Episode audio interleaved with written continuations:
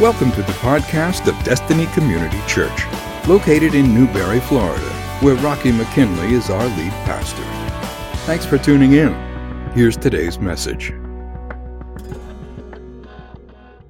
I want to speak on the subject of the power of punctuation. The power of punctuation. Now, before I get into this, I have a disclaimer.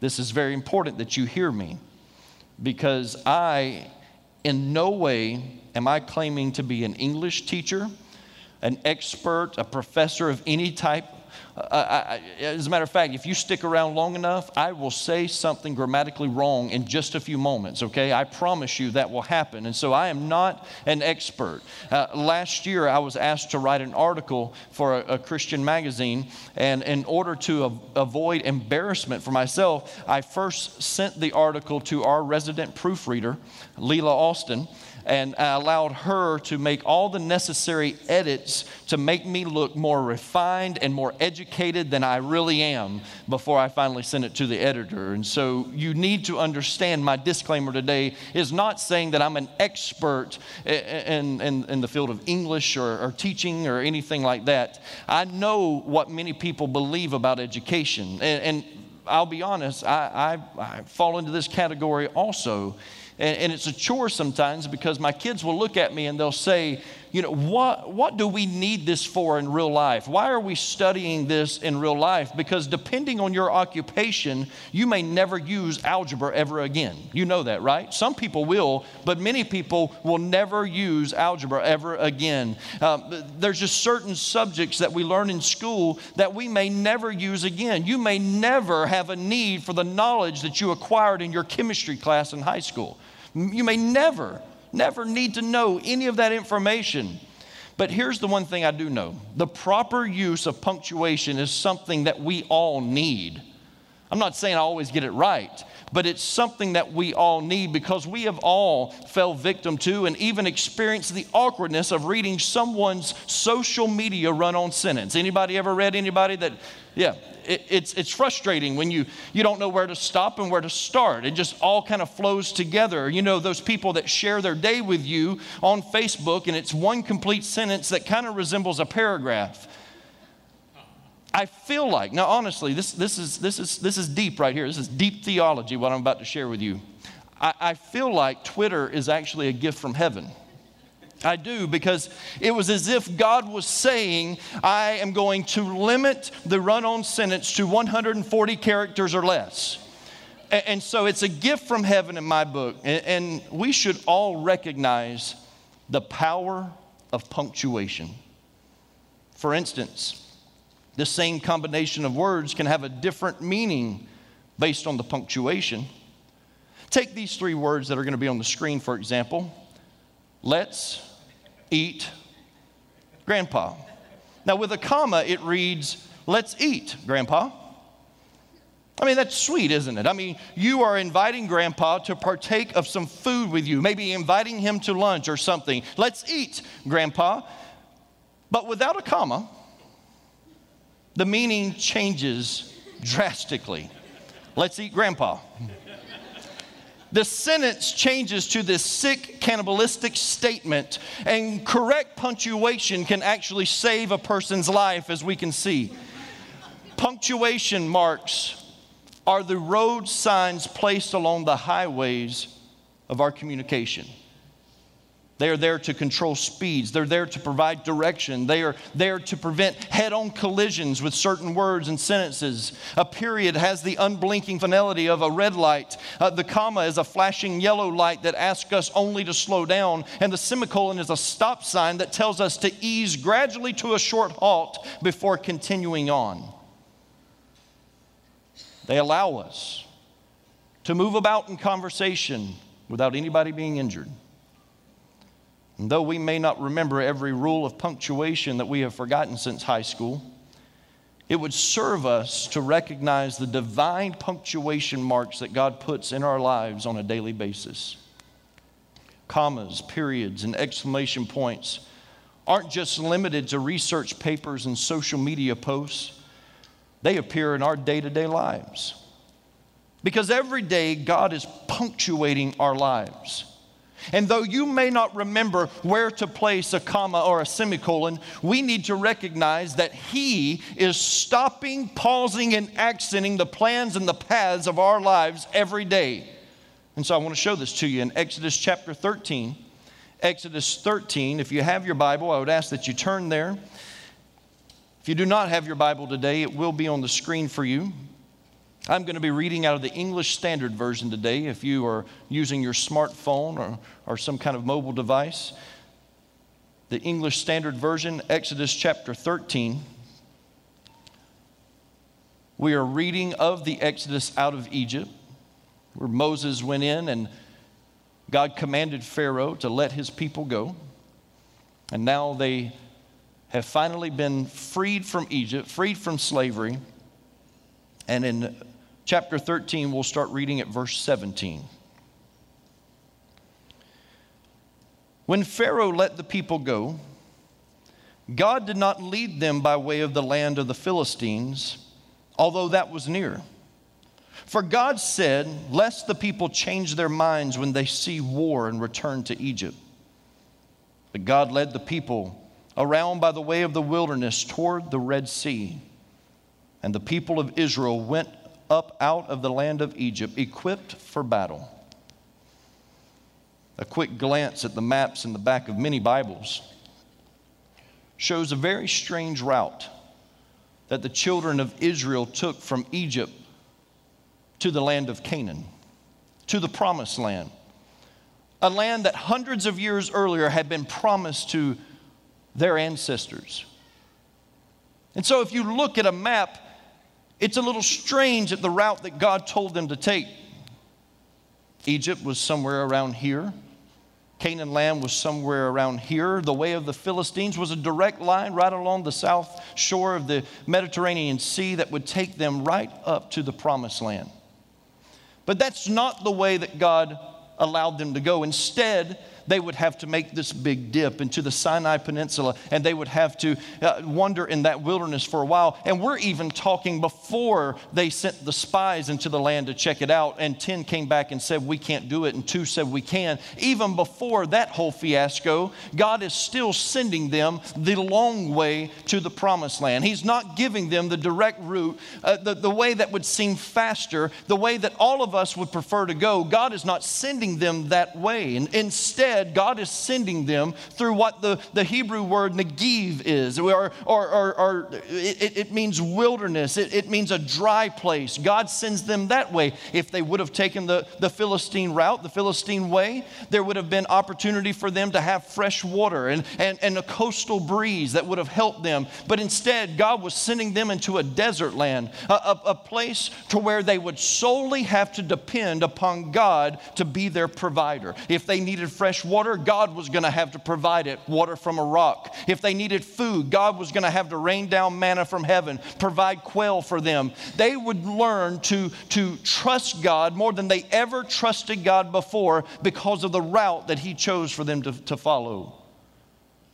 It's interesting to me that they had everything they needed to win the war for the promised land except for one thing.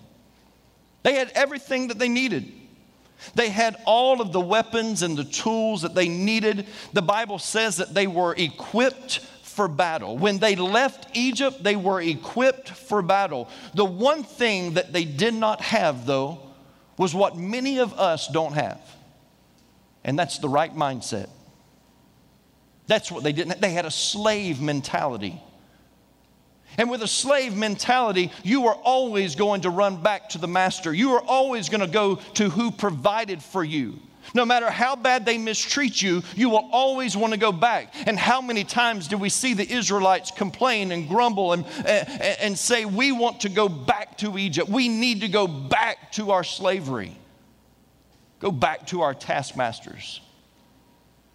God was teaching them that that is not the plans that I have for you. That is not the way. And even though they were equipped to go in and win the war, they did not have the right mindset. And God was going to teach them to trust Him and depend on His provision because the big battles, the battles where they needed the right mindset, were just on the other side of the Jordan, just over in the promised land, that's where the big battles would be won and fought. One day, four people were flying in a small four passenger airplane, and there was a pilot, the minister, and two teenagers. And one was just an average teenager, and the other one had just received an award for being the smartest teenager in the world. And as they were flying along, the pilot turned to the three passengers and he said, I've got some bad news and I've got some worse news. The bad news is we're out of gas. The plane is going down and we are going to crash. But the worst news is that I only have three parachutes on board. And that means, of course, that someone would have to go down with the plane. The pilot continued. He said, I have a wife. I have three children at home and I have many responsibilities. I'm sorry, but I'm going to have to take one of the parachutes. And with that, he grabbed one of the chutes and he jumped out of the plane the smartest teenager in the world, was next to speak. And he said, You see, guys, I'm the smartest teenager in the world. I've got the plaque to prove it. He said, I might be the one who, who comes up with a cure for cancer or a cure for AIDS or solves the world's economic problems. Everybody is counting on me. And the smartest teenager in the world then grabbed the second parachute and he jumped out of the plane. The minister then looked at the average teenager and said, Young man, you can have the last parachute. I've made my peace with God and I'm willing to go down with the plane. So, so take the last chute and now go. The average teenager said, Relax, Reverend. The smartest teenager in the world just jumped out of the airplane with my backpack. Listen, straight out of high school, straight out of high school, I had all the answers. I did.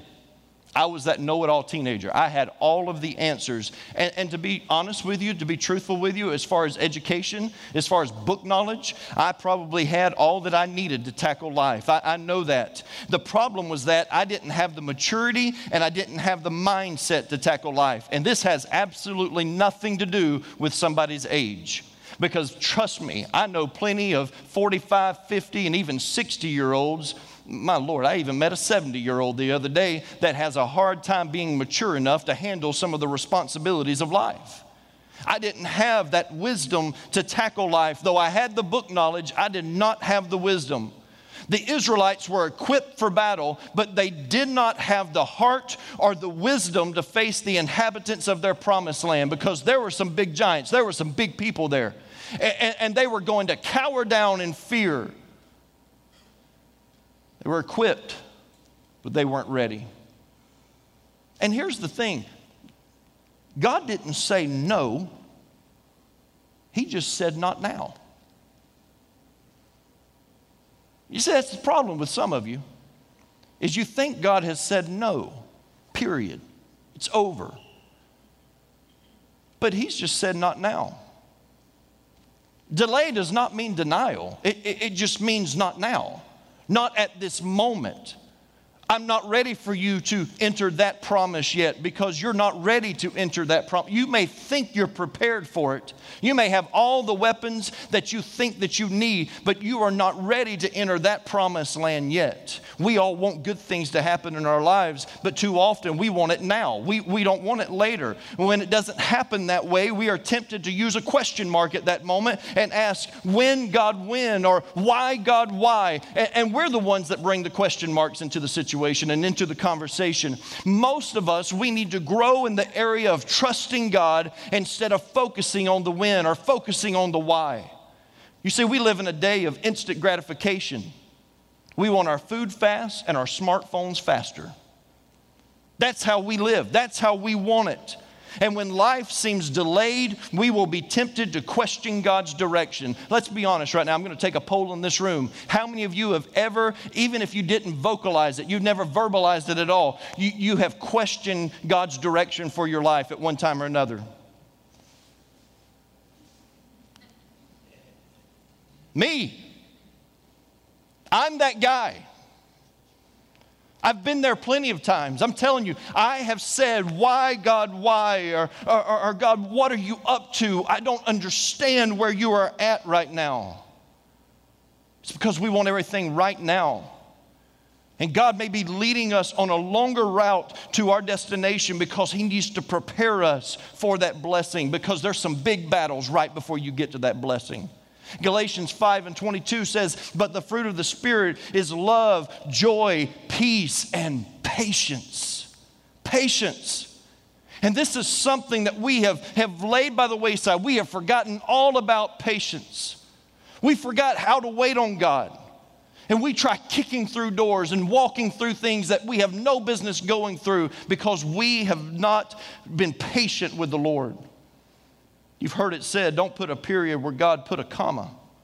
Just learn to appreciate the comma and allow Him to do a work inside of you. But you also must learn to not put a comma where God has placed a period. Because you can do some serious, serious damage to your life when you walk past the periods that God has put in there.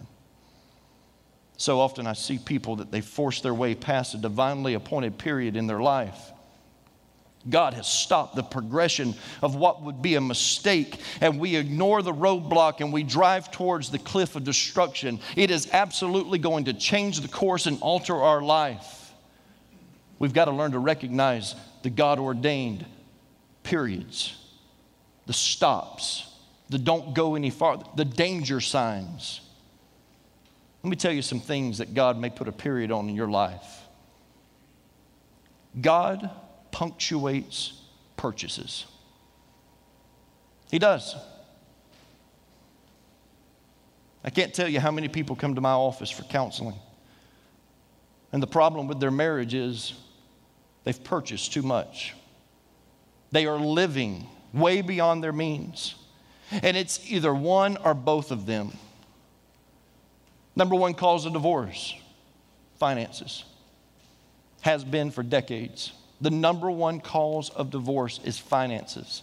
Couples are always amazed when I look at them and tell them, Mandy and I have never had an argument about finances. That's never been one. We've never argued about finances. I could sit here and tell you what, what I believe. I believe it's because we were both tithers before we were ever married. It, tithing has never been an option in my home, and I don't have time. This is not a message on giving, but I want you to know God will reward you when you trust Him with certain things in your life. And when God puts a period there with your purchases, when God says no, you've got to learn to obey that. You've got to learn to say, No, God, I'm not going down that path. Recently, Mandy and I were given the opportunity to build a new house. Now, you have to understand the house that we are in now is only five years old. But it seemed like a good deal. Because we wouldn't have to put our current house up for sale. The builder approached us and said, I will buy your house back for you and was giving us a fair price. And I want to build you a new house. And I'm telling you, it was very tempting, very tempting. Mandy and I, we were praying hard, praying, praying hard about it. We laid our fleeces out before the Lord. And God answered all of those fleeces. And the answer was no, period. It wasn't a comma, it wasn't a semicolon where you pause and proceed with caution. No, God said no, period. This is not the plans that I have for you. This is not the route that I want you to go. And I praise God that we had the wisdom to obey Him.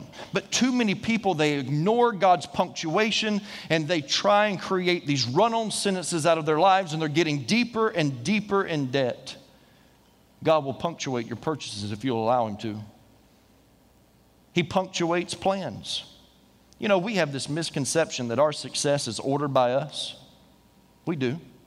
And don't get me wrong, I know if a man doesn't work, he doesn't eat. I know that we have to put our hand to the plow. I, I know that there's an effort on our part, but do not be deceived because God is ordaining your steps. God is the one that is bringing success to your household. Proverbs 16 and 9 says, The heart of man plans his way, but the Lord establishes his steps. Psalm 37 and 23 says, The steps of a man are established by the Lord when he delights in his way. Jeremiah 29 and 11, for I know the plans I have for you, declares the Lord.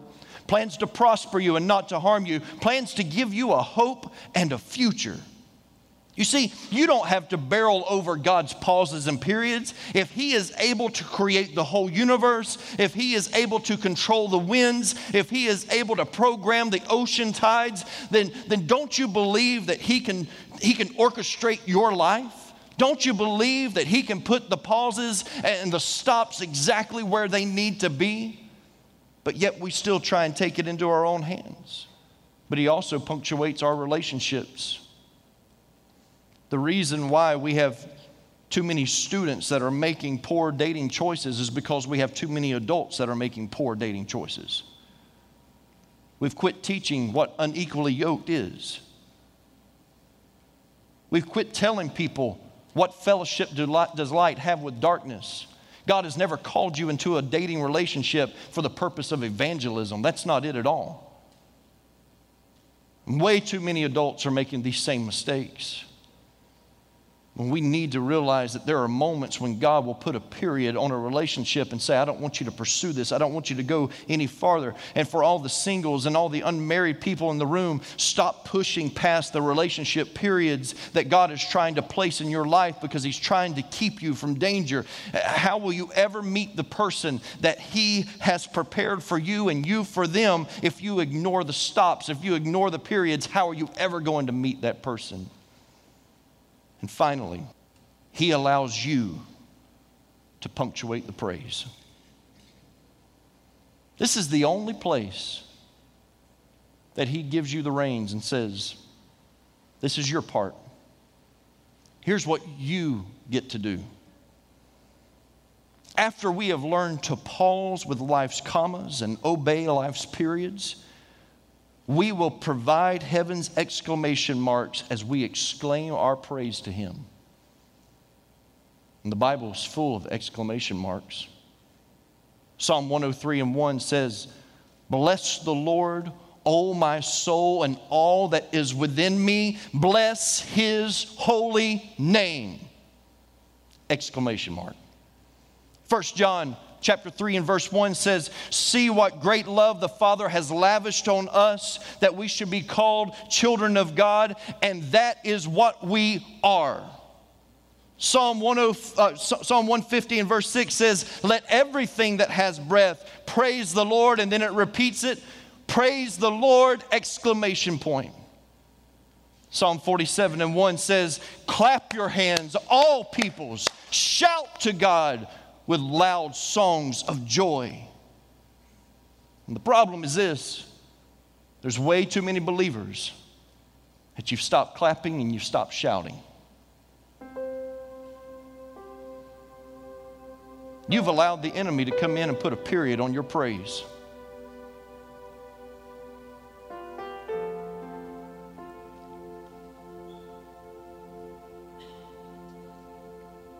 You've allowed the enemy to silence you.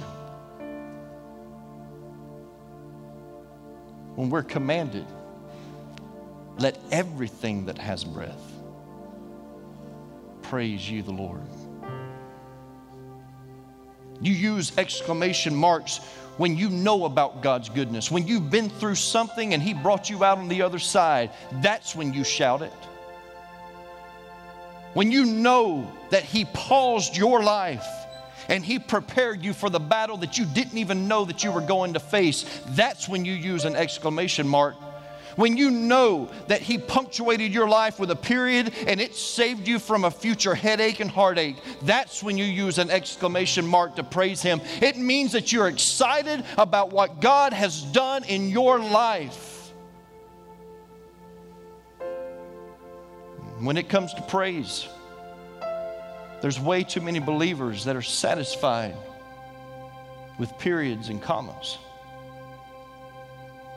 I believe God's saying today, you let me worry about the periods and the commas of your life. I've got that under control. You concentrate on the exclamation marks because that's all I've called you to do is to glorify me and to praise me. Stop worrying about it. Stop worrying about every stop and every start and every pause. And start worrying about how can I praise Him? How can I put an exclamation mark on this part of my life? Thank you for listening to the podcast of DCC. We pray you have been blessed by today's message.